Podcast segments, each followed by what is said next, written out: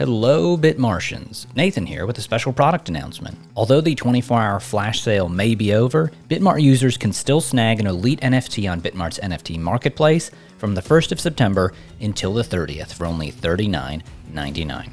During this month, users can buy, sell, or trade elite NFTs however they want. Just keep in mind that when October 1st rolls around, those benefits will lock in and the NFT will stay put with the current user. Remember, this NFT is a proof of membership, the first of its kind, giving its holders exclusive benefits. Some of those benefits are VIP spot trading fees with negative maker fees and almost zero taker fees for a maximum of 1 million in trading volume.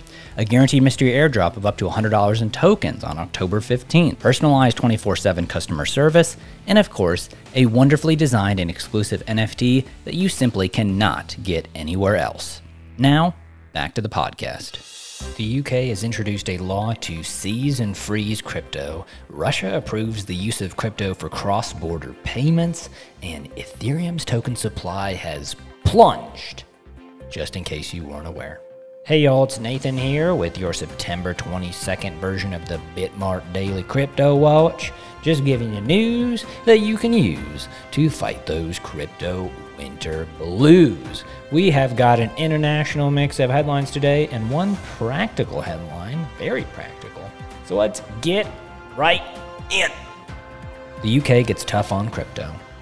The UK introduced a bill to make it easier for law enforcement agencies to seize, freeze, and recover crypto assets when used for criminal activities such as money laundering, drugs, and cybercrime, the government said today. The 250 page Economic Crime and Corporate Transparency Bill, first promised in May, was introduced by the Home Office, Department for Business, Energy, and Industrial Strategy, Serious Fraud Office, and Treasury and covers more than just crypto. It had its first reading in the House of Commons on Thursday, with the second reading scheduled for October 13th. Quote Domestic and international criminals have for years laundered the proceeds of their crime and corruption by abusing UK company structures and are increasingly using cryptocurrencies, said Graham Biggar, Director General of the National Crime Agency, in a statement.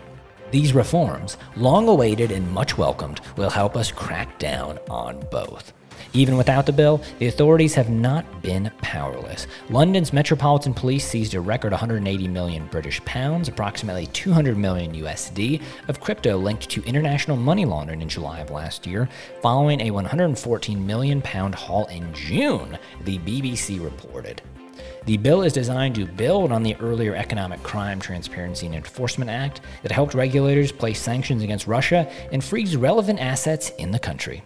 Regulators have been concerned that some Russians have been using crypto to avoid sanctions imposed following the invasion of Ukraine. Earlier this month, the Treasury updated guidance so that crypto exchanges and wallet providers reported suspected sanction breaches following the examples of other nations. The US and the European Union also clarified that their sanction rules extend to crypto.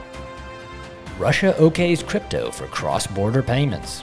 The Bank of Russia and the country's Ministry of Finance have reportedly reached an agreement allowing cross border settlements in cryptocurrencies.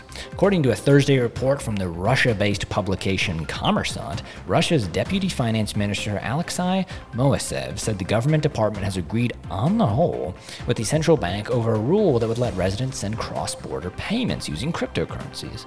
The proposed policy change is reportedly aimed at allowing Russian nationals access to digital wallets. Quote, the policy generally describes how to acquire cryptocurrency, what can be done with it, and how it can or cannot be settled with it in the first place in cross border settlements, said Moiseev, according to the report.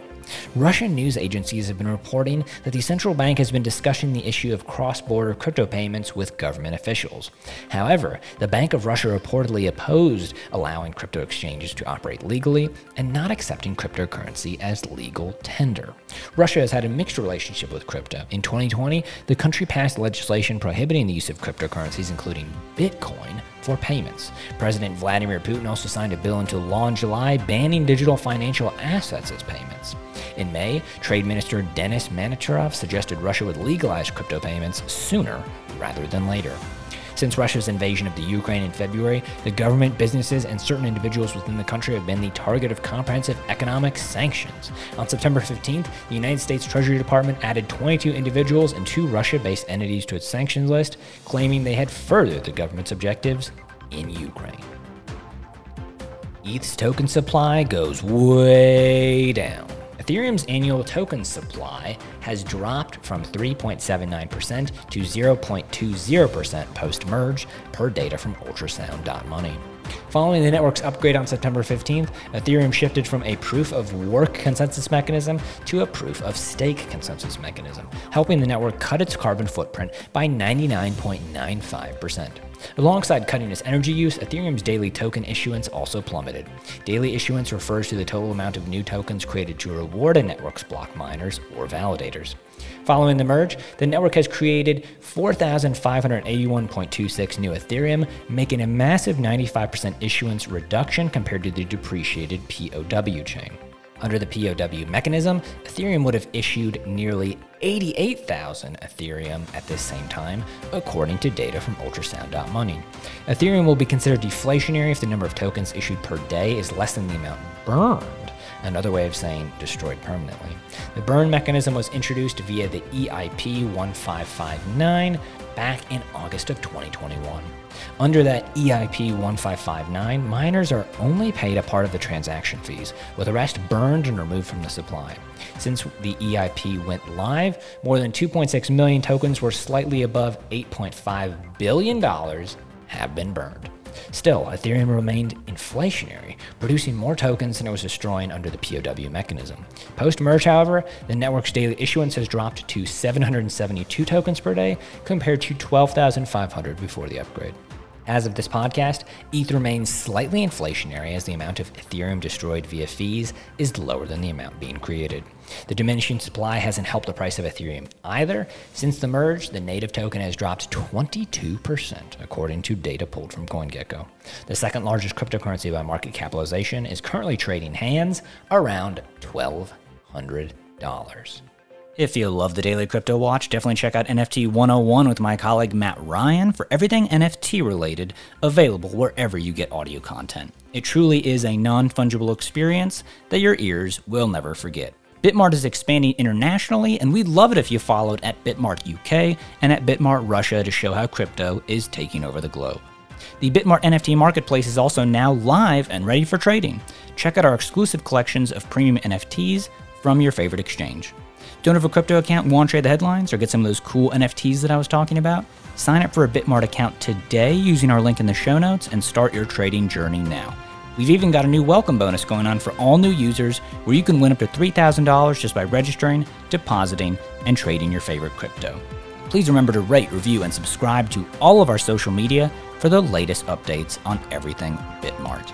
I've been Nathan, you've been wonderful, and I hope that these headlines have enabled you to make better decisions in crypto.